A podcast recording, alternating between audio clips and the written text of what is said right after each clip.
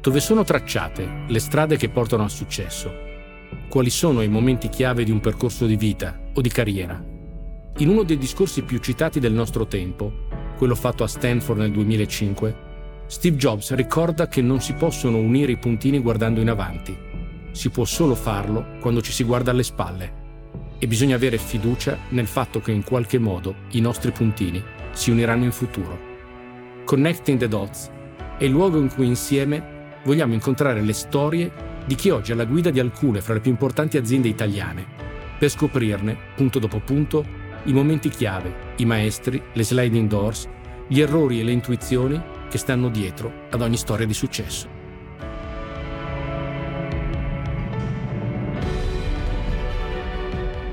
Simone Dominici è nato a Roma e si è laureato all'Università Sapienza di Roma in economia e commercio. Ha iniziato la sua carriera in Unilever, inizialmente nel marketing e poi crescendo fino a ricoprire la carica di Vice President della Business Unit Food per l'Italia. È entrato poi in Bolton, dove ha ricoperto il ruolo di direttore generale della divisione Bolton Manitoba ed è passato in Coin come General Manager di Coin Department Store e successivamente è stato Executive Vice President Global Market per Bottega Veneta, con responsabilità sull'Europa, l'America e l'Asia. Nel 2018 è entrato in Coty, prima a Ginevra e poi ad Amsterdam, dove ha rafforzato la performance della regione EMEA come Executive Vice President con responsabilità sia della divisione Consumer che di quella Prestige, ricoprendo anche il ruolo di Head of Global Revenue Management, accelerando la creazione di valore sostenibile. Nel 2022 Simone è entrato in Kiko Milano con il ruolo di amministratore delegato, con l'obiettivo di guidare l'azienda in un processo di trasformazione volto a far diventare Kiko Milano il beauty brand di riferimento in Europa e uno dei principali player globali, diffondendo la cultura italiana della bellezza, facendo leva sul nostro patrimonio e sul nostro DNA.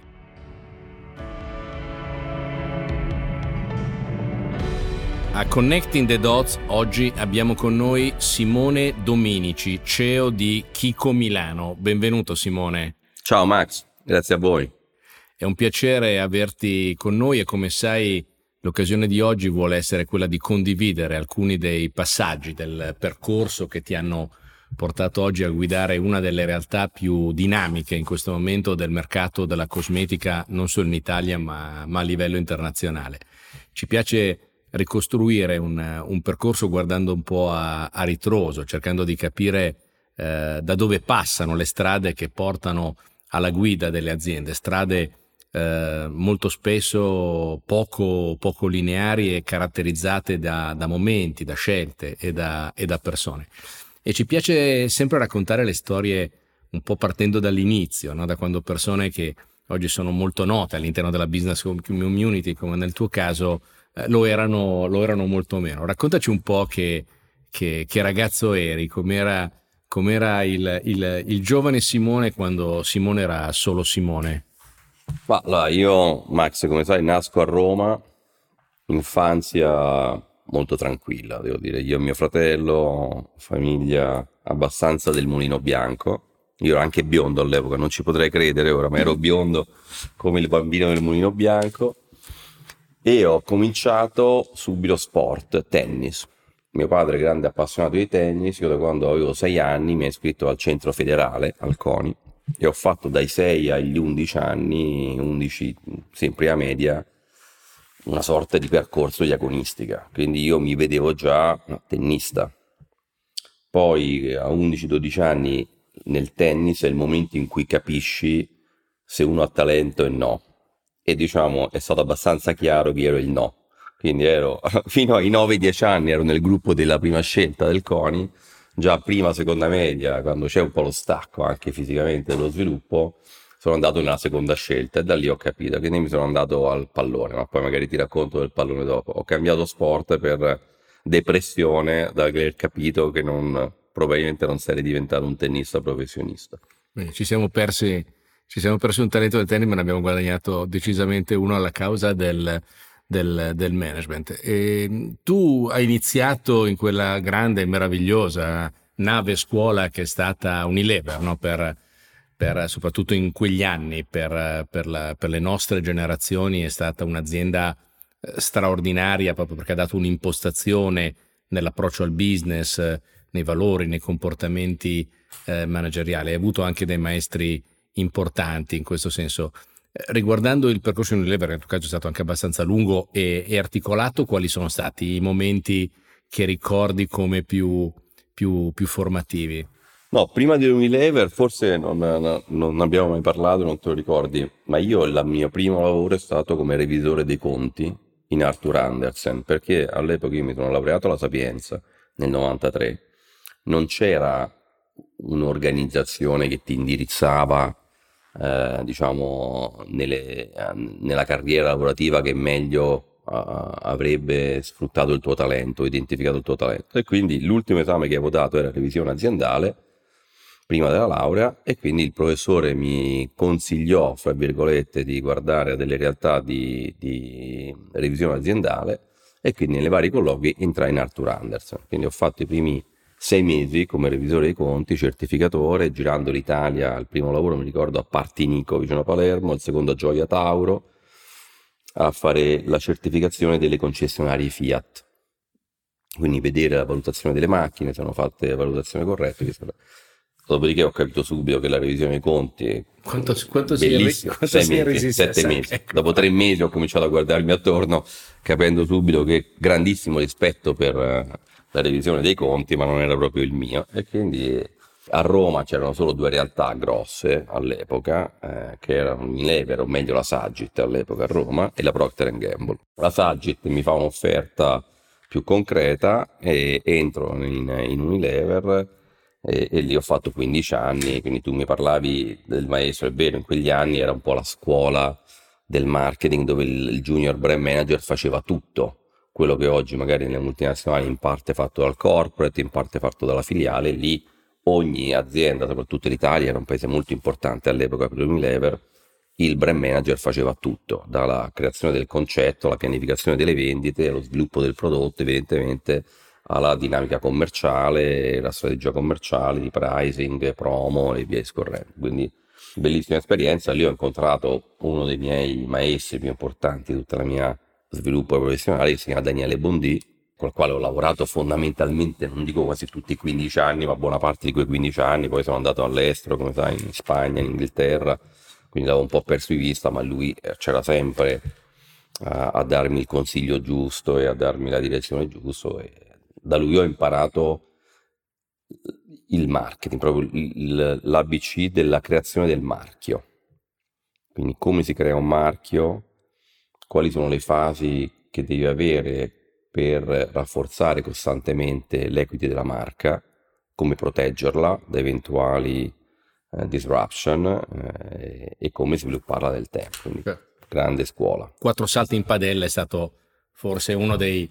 no? delle, delle, creazioni più eh, esemplificative di questo, di questo, momento. Quattro salti in padella, idea geniale di Daniele Bondi, devo dire proprio lui personale, perché è anche un grandissimo cuoco fra l'altro, quindi ha combinato le due, due cose e noi l'abbiamo seguito in questo percorso ed è diventato uno dei case history del mondo. Io ci ho lavorato poco, ma una sua idea forte. Poi arriva un momento in cui c'è una prima linea di cesura, no? di solito l'uscita dal mondo delle multinazionali è un passaggio, diciamo, di sola andata, che, che arriva quasi sempre per tutti e che nel tuo caso ti ha portato in una fase altrettanto centrale della tua carriera, che è stato all'interno di una delle più belle, possiamo dirlo, realtà imprenditoriali italiane, il, il gruppo Bolton, soprattutto, eh, e abbiamo parlato tanto, abbiamo anche lavorato insieme tanto in quegli anni, eh, a fianco di una persona straordinaria come, come il signor Nissim, no? No, Nissim. Quindi passo dall'Unilever alla Bolton, quindi una realtà multinazionale, una, enorme, mondiale, una realtà italiana con che era l'inizio della sua espansione vera internazionale, quindi da costruire nel suo percorso internazionale, cambio anche settore dal food all'home care eh, e prende una direzione generale più completa. E lì comincio a confrontarmi con quello che tu hai eh, menzionato, il signor Nissim, che è stata la seconda persona dalla quale ho imparato di più, anche se ovviamente con Bondi ho più momenti di confronto con Nissim, era un po' più, all'epoca già aveva insomma, una, una certa età, ma era attivissimo. E ho imparato, poi ti racconto un aneddoto con lui divertente, e ho imparato da lui il dettaglio nella cura di un eh, business plan, il dettaglio con la quale affrontare una strategia di marca, perché comunque si parlava sempre di marca, però eh, legata al potenziale di business che poteva avere in tutti i vari settori dove operava la marca e dimensioni geografiche,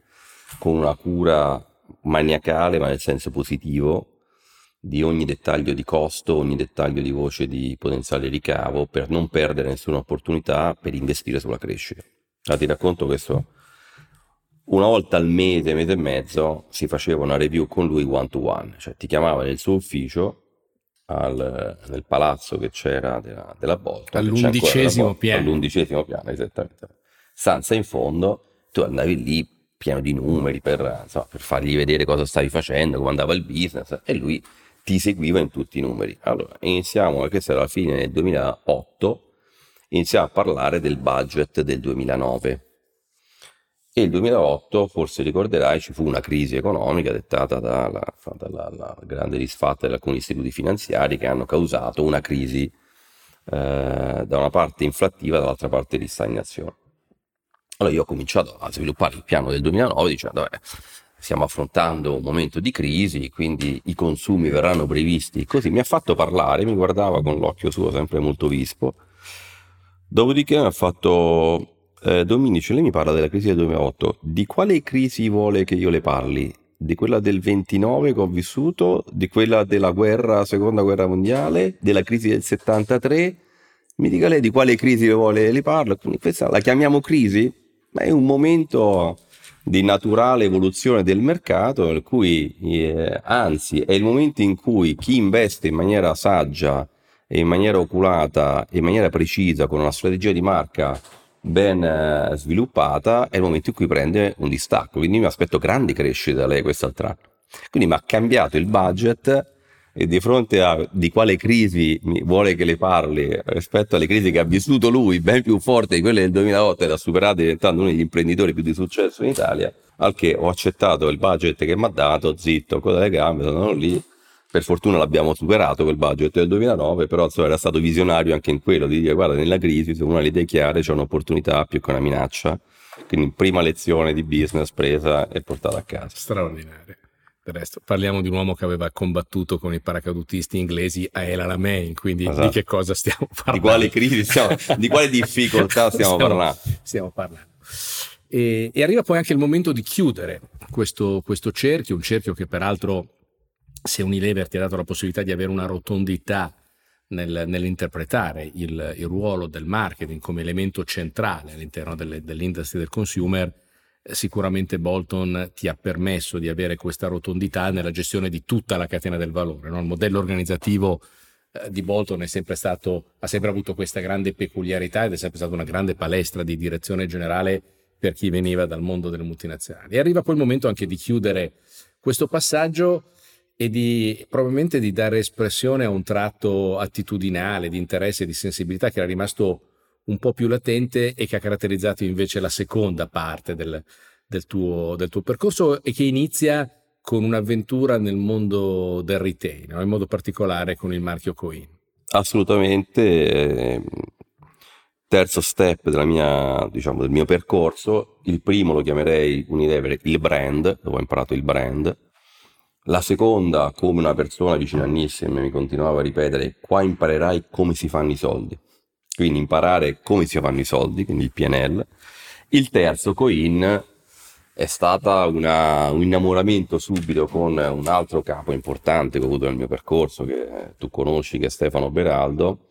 il quale nella sua, eh, diciamo, sana, più che pazzia, sana visione eh, di come possa svilupparsi il futuro, ha preso per condurre una catena di moda e di retail uno che non capiva nulla di retail e non capiva nulla di moda, che veniva dai prodotti di on care di fast moving consumer goods, quindi ha avuto questa visione, dice io voglio una persona disruptive, mi ha preso come direttore generale di Coin e lì è cominciata un primo periodo di grande eh, apprendimento, perché quando si va in una dimensione retail, senza un'esperienza retail, in categorie merceologiche di cui si conosce molto poco, ci si rende conto che ci sono persone molto verticali con 30, 25, 30 anni di quel settore in cui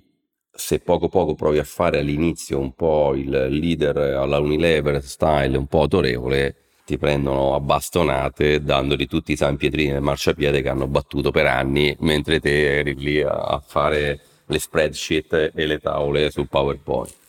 Quindi imparare ad ascoltare le persone di retail, commerciali, di merchandising, di operation, dopodiché eh, combinando un po' la mia esperienza sul brand Unilever, la capacità, tra virgolette, di fare i soldi imparata in Bolton, mettere a punto una strategia che portasse una catena che non era mai stata negli ultimi anni di successo né profittevole a dargli un'identità più premium, un po' più elevata e questo trasformandola in un contenitore che portava delle esperienze uniche al cliente attirandolo a venire più spesso e attirandone di nuovi e questo facendo un po' uh, rendere anche più attraente entrare in quel contenitore da parte di marchi più elevati e un marchio più elevato porta una marginalità più alta e quindi i conti piano piano riandavano a posto. Questo insieme a Beraldo che eh, mi ha dato tantissimo all'inizio della sua esperienza retail per far sì che io potessi accelerare il mio percorso di apprendimento, devo dire mi ha accompagnato passo passo, poi quando ha visto che potevo andare più da solo mi ha lasciato libero, lui poi si è occupato della quotazione di OBS, quindi aveva anche delle, delle priorità più grandi, però visto che si poteva fidare, insieme abbiamo costruito il percorso verso Coin Excelsior, lo abbiamo aperto di successo e devo dire che è stata un'esperienza anche molto, eh, dal punto di vista il retail rispetto all'industria ti colpisce molto più dal punto di vista emozionale, perché hai molte più persone con le quali ti confronti. Vedi proprio il cliente, lo vedi davanti a te, vedi, parli con le persone della tua organizzazione che si confrontano ogni giorno con il cliente nei punti vendita. Quindi rispetto a una logica industria che è un po' un passo indietro rispetto al facing the customer, l'esperienza retail è proprio lì ogni giorno. Quindi hai anche emozioni forti da parte di cose che magari possono andare bene e cose che possono andare meno bene. Dopodiché arriva un altro passaggio ancora più, più spinto no? verso il mondo, il mondo, della moda, verso, verso il mondo del lusso, dove hai avuto due esperienze di segno anche profondamente diverse. Una certamente di successo, eh, l'altra molto meno che però probabilmente riviste oggi entrambe ti hanno dato tanto e ti hanno lasciato delle cose che oggi ti permettono di fare bene quello che stai facendo. No, assolutamente. Io dopo Coine comunque c'era il discorso del commuting con Mestre. Nel frattempo avevo avuto una figlia a Milano con la mia compagna, quindi andare avanti e indietro con Mestre era, insomma, diventava un po' più complicato. Nacque la seconda figlia, a quel punto decidemmo con la mia compagna che era difficile una, un'esperienza come quindi o eh, lei si doveva trasferire a, a, Mestre oppure sarei dovuto io tornare su Milano. Diciamo, tu conosci un po' la mia compagna, evidentemente. come la non era abbastanza retorica come non l'avevo convinta come non l'avevo convinta a venire a Roma quando io lasciai Unilever, in realtà io lasciai Unilever non solo perché mi, mi interessava fare un'esperienza più rotonda come quella di, che Bolton mi poteva offrire, ma anche perché eh, avevo conosciuto la mia attuale compagna, eh, stavamo per avere la prima figlia e eh, lei a Roma non ci sarebbe mai venuta, quindi eh, sono dovuto trovare un lavoro a Milano, per virgolette, con il mio scatolone, con lo spago, sono partito su e sono venuto a Milano. Quindi eh, Coin si presenta dopo Coin questa opportunità di fare un salto, nel frattempo ho conosciuto il mondo della moda, questa premiumizzazione di Coin mi aveva esposto tutti un po' brand del lusso, diciamo più lusso accessibile, ma anche attraverso Excelsior, più del lusso. Certo eh, diciamo eh, contemporary mm, ma anche un lusso molto alto e quindi sono entrato in contatto con delle realtà come Caring e mi viene data l'opportunità di unirmi a Bottega Veneta, un brand che io amavo eh, perché ave- erano, erano, gli anni in cui il designer che c'era allora Thomas Mayer era riconosciuto come il eh, diciamo, il fondatore del movimento no logo che stava prendendo sempre più piede perché una certa tipo di clientela più sofisticata, sia europea che americana, ma anche asiatica, stava cominciando a premiare dei brand molto più understatement, molto più eh, sofisticati nella loro rappresentazione, quindi molto meno urlati anche nella, nella, loro modo di presentarsi e quindi il concetto del no logo di Bottega Veneta dove il vero logo è l'intrecciato, era il, il pattern ma non c'era mai il brand visibile al consumatore, era un momento di hype massimo del brand. Quindi mi viene data l'opportunità di unirmi come CEO EMEA, quindi come eh, presidente della regione EMEA, che è la regione più importante, eh, mi unisco e comincio a imparare anche questo mercato del lusso fatto da dinamiche molto più personalizzate, dove la, la, gestione del cliente è molto one to one, dove anche il training da dare alla propria forza vendita non è tanto nei KPI classici del retail, conversione, average ticket, UPT, ma quanto nel costruire una relazione di lungo periodo con un cliente che oggi ti spende 5-6 mila euro, ma nel corso della tua vita te ne può spendere 200, 300, 500 mila euro l'anno di prodotti di alta, di, di, di alta manifattura, di altissima qualità. Quindi in questo step passai da vendere eh, tre anni prima il Vicinette, un grandissimo prodotto, ma ovviamente di uso quotidiano, a vendere delle borse in coccodrillo dal valore di oltre 100.000 euro. Quindi eh, è stato questo un po' lo stretch bellissimo che mi è piaciuto di quella parte lì. Vengo poi promosso come Chief Commercial Officer Global, comincio a viaggiare il mondo, Asia, apro il Medio Oriente eh, con la joint venture, eh, ovviamente Stati Uniti molto importanti e lì in Asia bellissimo, cioè, il mondo del lusso in Asia ti porta a conoscere delle realtà eh, a me sconosciute prima, del, del, non solo dal punto di vista proprio del lifestyle dei clienti, ma anche di come andarsi a far conoscere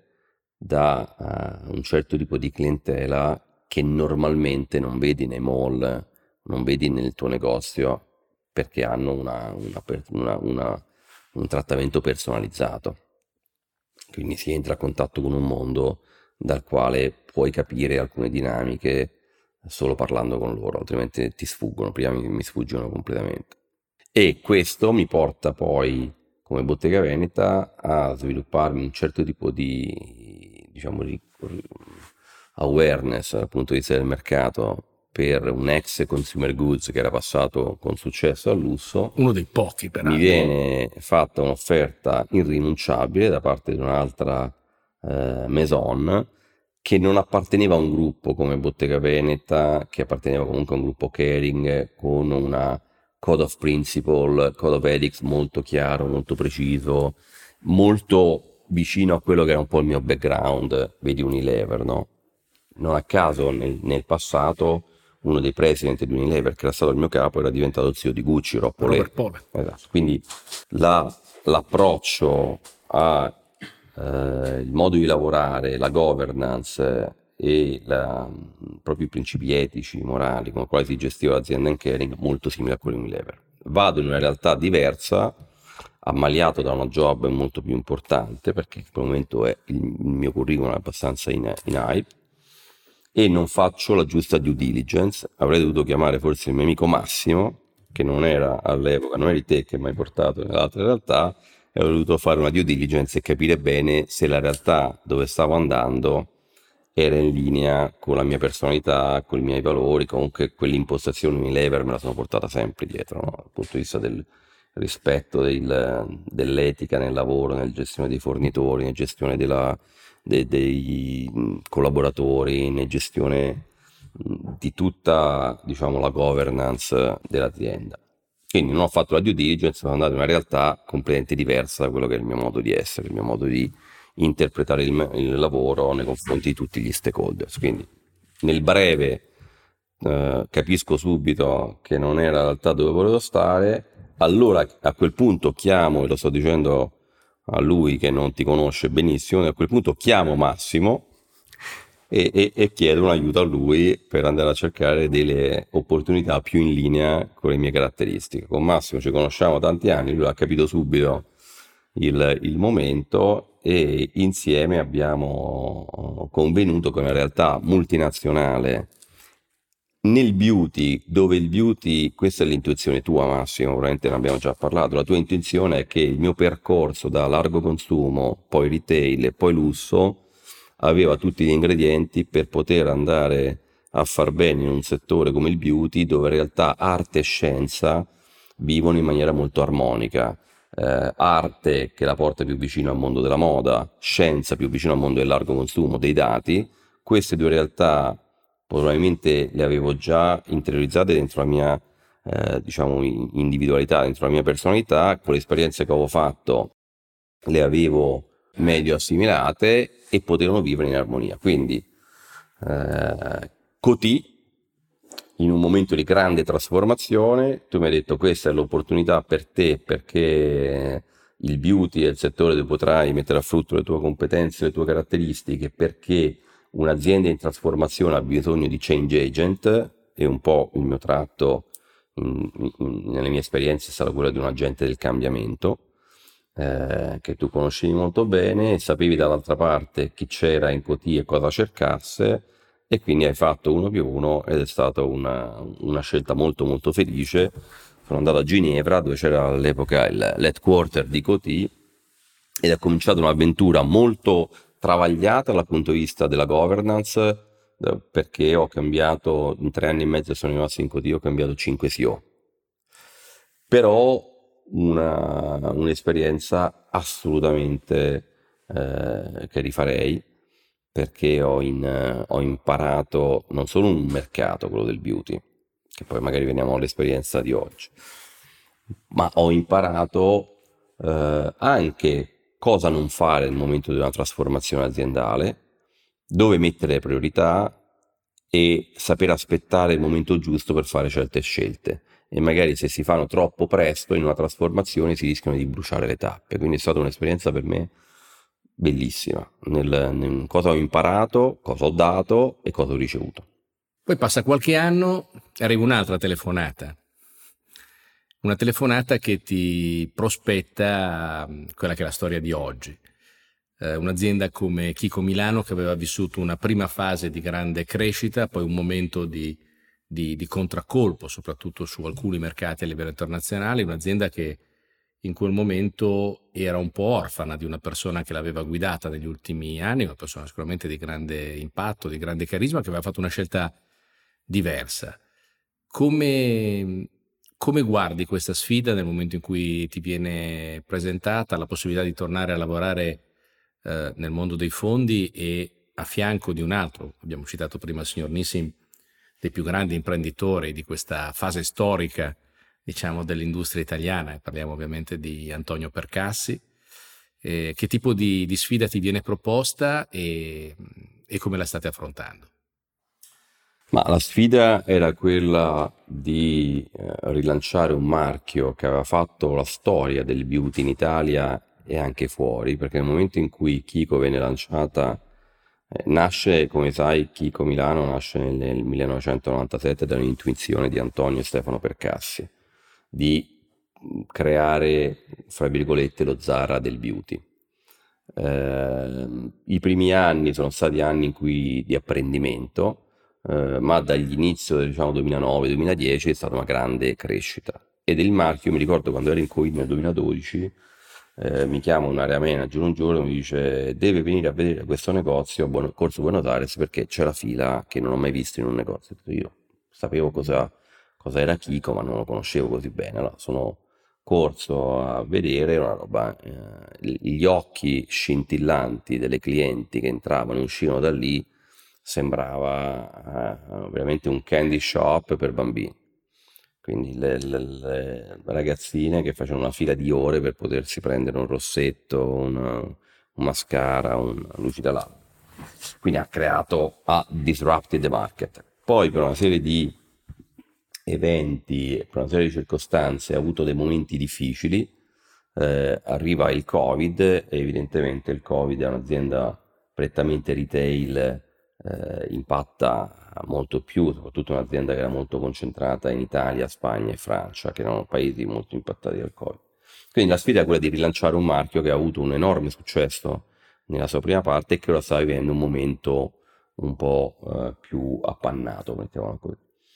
e grande sintonia con uh, la persona che hai nominato, Antonio Percassi, che è un, un imprenditore visionario che negli anni aveva costruito tante realtà di successo Uh, della quale credo quella di cui vada più fiero, ma qui non, non mi permetto di interpretare il suo pensiero, sia l'Atalanta, l'Atalanta.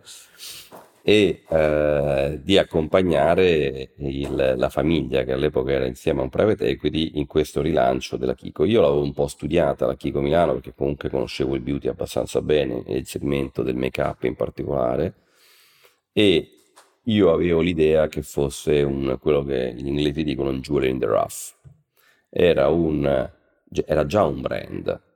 era un brand di premium quality trattato come un mass retailer. E quindi il, l'execution che aveva avuto negli ultimi anni non dava dignità a quello che era la possibilità, l'opportunità di questo marchio premium, che non era ancora un marchio, ma che lo era dentro solo levando un po' di polvere e, e facendolo luccicare, così come era splendente negli anni 2012-2015 quando avevo avuto quell'espansione fenomenale. Quindi ho riguardato un po' la storia e ho visto quali erano i tratti che l'hanno reso di successo e diciamo e cosa c'era bisogno per renderlo più contemporaneo. L'ho condivisa con eh, Antonio Percassi, ci siamo trovati in sintonia, quindi abbiamo trovato uh, subito un terreno fertile per poter cominciare una trasformazione che ha quasi due anni data da quando l'abbiamo cominciata eh, devo dire, ci ha sorpreso in positivo per quanto, quanti risultati concreti ha portato, ma anche come è riuscita ancora una volta a disrupt the market, a portare un elemento disruptive in un, mar- in un mercato eh, molto grande, dominato da grandi player mondiali, in cui l'agilità che un eh, player emergente come Kiko Milano può avere è quella di intercettare il rende di mercato dal punto di vista del prodotto, dal punto di vista dell'abitudine del consumatore, dal punto di vista dello sviluppo dell'omnicanalità, saperli prendere questi trend, interpretarli in maniera più agile rispetto a grandi gruppi ed essere più rapido nell'andare a proporre delle soluzioni eh, vincenti o se non vincenti andare a capire come poi farle evolvere in vincenti. Quindi è stata una so far, come si dice, una journey eh, adrenalinica eh, bellissima eh, e anche ancora qui un'altra tua intuizione, Massimo, non per plagionia perché sei qua, perché quando tu mi chiamasti hai detto questa è l'opportunità per te,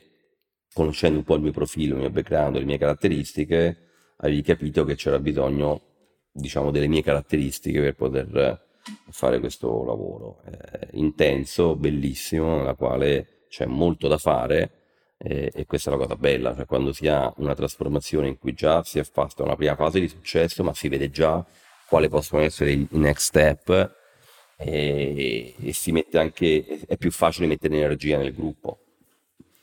Ecco, proprio dalla parola gruppo ripartirei, cioè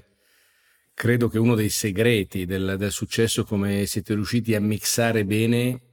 elementi di continuità, persone che in qualche modo avevano fatto la storia no? di, questo, di, questo, brand di questa, e di questa azienda con eh, persone che invece portavano sensibilità, competenze eh, diverse dal, dal mercato. No? Credo che il mix, averlo dosato, sia stato uno degli elementi chiave unitamente alla, alla governance che hai, che hai, che hai, citato, che hai citato prima. No? Beh, la squadra. Eh, non abbiamo parlato prima, un elemento importante diciamo, di tutte un po' le mie sfide è stato quello di, quando ne ho avuto l'opportunità, di costruire una squadra che in qualche modo ehm, avesse tutte le componenti per poter lavorare in armonia, ma per potersi anche dare delle sfide l'un con l'altro al suo interno, quindi elementi come un'orchestra che eh, sappiano suonare individualmente il proprio strumento, ma che sappiano capire come il proprio strumento sia in funzione del suono totale che esce dall'orchestra.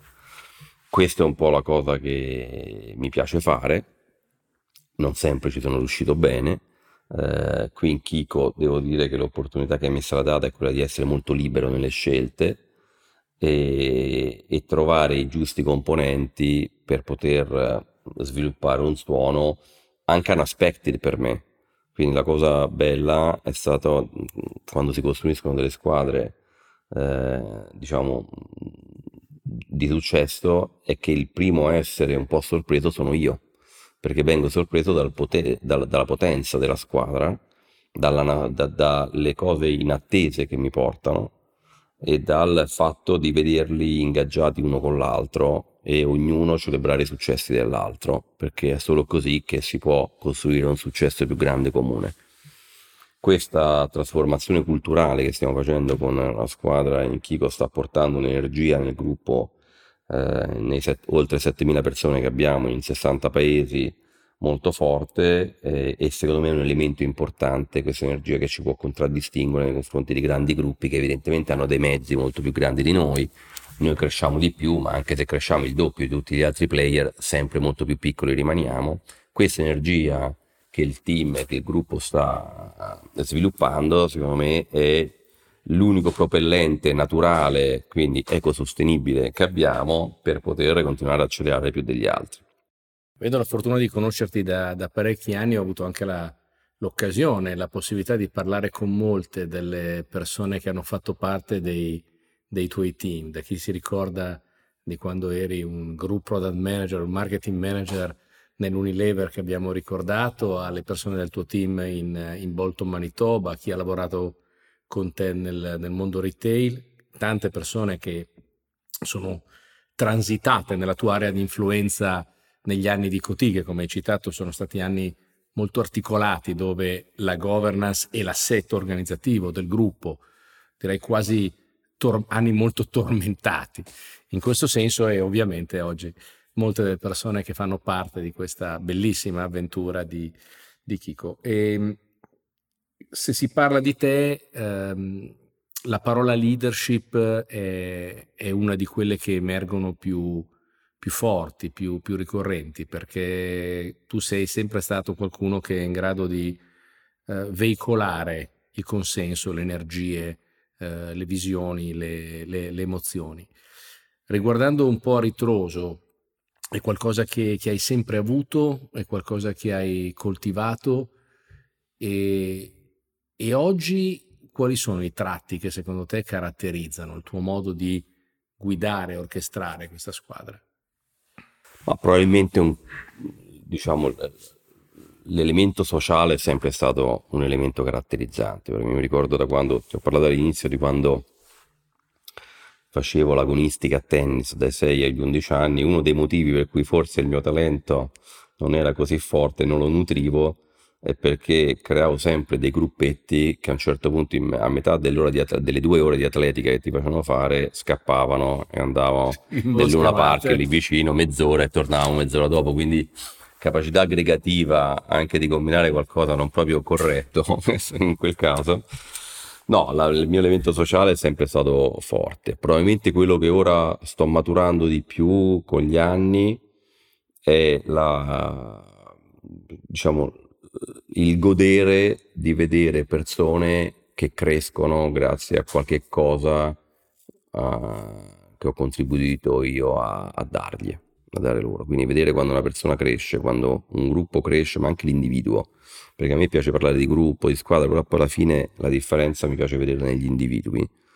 E quando delle persone, eh, diciamo, crescono in alcuni aspetti della loro professionalità, ma anche forse dei loro tratti personali, grazie magari a un a qualche cosa che gli ho trasmesso io direttamente o indirettamente in maniera più o meno voluta allora quello è un momento che mi rende molto, molto soddisfatto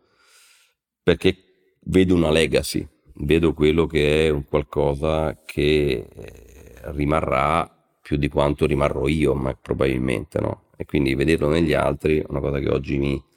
mi, mi dà energia e mi dà voglia di continuare a farlo sempre meglio. Come si impara? Ci sono tanti corsi che magari ho fatto, l'Unilever è una delle prime che investiva tantissimo in corsi eh, ci vorrebbe un'altra, un'altra puntata per parlare di alcuni corsi Unilever, ma te ne dico solo uno due minuti e poi andiamo via. Un bellissimo corso che si chiama Leaders into Action. Fondamentalmente lì avevo 31 anni, 32 anni, insomma, un giovane dirigente. Ti, ti dicono fatti trovare questo giorno in questo luogo senza niente. Tu vai solo col passaporto vai, i primi due giorni mi hanno fatto fare infermiere in eh, due ospedali a Milano in cui ovviamente ti presentavano come infermiere ai pazienti, ma non operavi sul paziente, c'era tutta un'organizzazione che poi tutelava il paziente, però fai due giorni da infermiere, poi ti prendono e ti portano su un aereo senza dire dove vai e eh, catapultato in mezzo alla Croazia con un'ottantina di persone di altri paesi, sempre dell'Unilever, e, e lì due CEO dell'Unilever all'epoca erano John Fitzgerald e eh, Burmans, Anthony Burmans, ti parlano dei valori dell'Unilever, di come la vogliono trasformare, di quello che sta diventando, e lì cominci tre giorni di campeggio in cui parli insieme agli altri di che tipo di cultura vuoi creare per l'Unilever del futuro. Qui avevo 32 anni ed era un momento in cui ti, ti, devi mettere proprio in discussione al 100% perché ti mettono in contesti in cui non sei abituato e non ti avvisano, non ti preparano eh, e quindi o ti adatti e nell'adattarsi scopri delle cose di te oppure alcuni per esempio sono messi a piangere, alcuni hanno avuto delle reazioni un po' estreme e, e devo dire nel mio caso invece mi ha aiutato a farmi delle domande su me e a farmi anche accelerare la crescita. Simone, eh, un'ultima,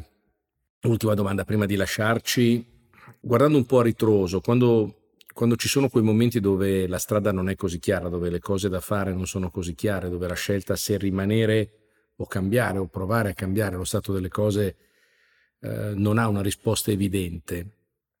pensando alle persone che, eh, alle persone che ascoltano questo podcast, molti dei quali ovviamente si, si trovano da qualche parte lungo questa strada, rispetto a quei momenti dove appunto le cose da fare o da decidere non sono così chiare, che suggerimento ti senti di dare?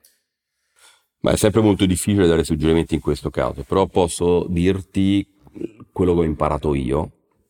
che magari non vale per tutte le persone e in tutte le circostanze. Però la prima cosa è che bisogna sempre capire se si sta scappando da un posto o si sta scappando da se stessi in quel posto. E eh, se, è, se si ricade nella seconda, bisogna prima ritrovare se stessi, perché altrimenti è un continuo scappare. Dopodiché bisogna ben analizzare se, anche nel primo caso, se la performance nel posto dove stai non ti soddisfa perché le circostanze non lo permetterebbero o se il tuo approccio non è stato quello corretto. Dopodiché, se si arriva alla scelta dopo un po' di anni che non è la situazione corretta, oppure dopo pochi mesi, come capitava a me quella volta, ma lì per una non fitting proprio valoriale, e allora bisogna capire dove il proprio talento può fare la differenza. In quale, in qua, e lì deve essere molto bravo il, l'executive search, il massimo picca della situazione che ti deve aiutare a capire dove tu puoi fare la differenza perché poi alla fine eh, la soddisfazione si trova nel momento in cui si percepisce di fare la differenza in un posto e si fa la differenza sulle proprie aree di forza, difficilmente lo fai sulle tue aree di debolezza. Identificare quali sono le tue aree di forza, come nutrirle per farle diventare ancora più esplosive, è un lavoro che bisogna fare ognuno con se stesso, ma che ripeto, se ci sono delle persone tipo te che ti aiutano nell'identificarle, facendoti fare i ragionamenti giusti, quindi mai una, tu non mi hai mai dato una risposta, mi hai sempre fatto la domanda giusta che mi faceva venire a me una risposta dentro di me, che magari già c'era, mi aiutavi a trovarla. Quindi questo è eh, capire bene, una volta che si è deciso di andare via da dove si sta, qual è la storia sulla quale noi faremo la differenza. Identificata ci ti va, energia e, e, se la scelta era giusta si farà la differenza con eh, soddisfazione personale e soddisfazione evidentemente della realtà dove si è andato a fare questa differenza. Simone, grazie di aver passato con noi questa ora, grazie di aver scelto Connecting the Dots per raccontare la tua storia e grazie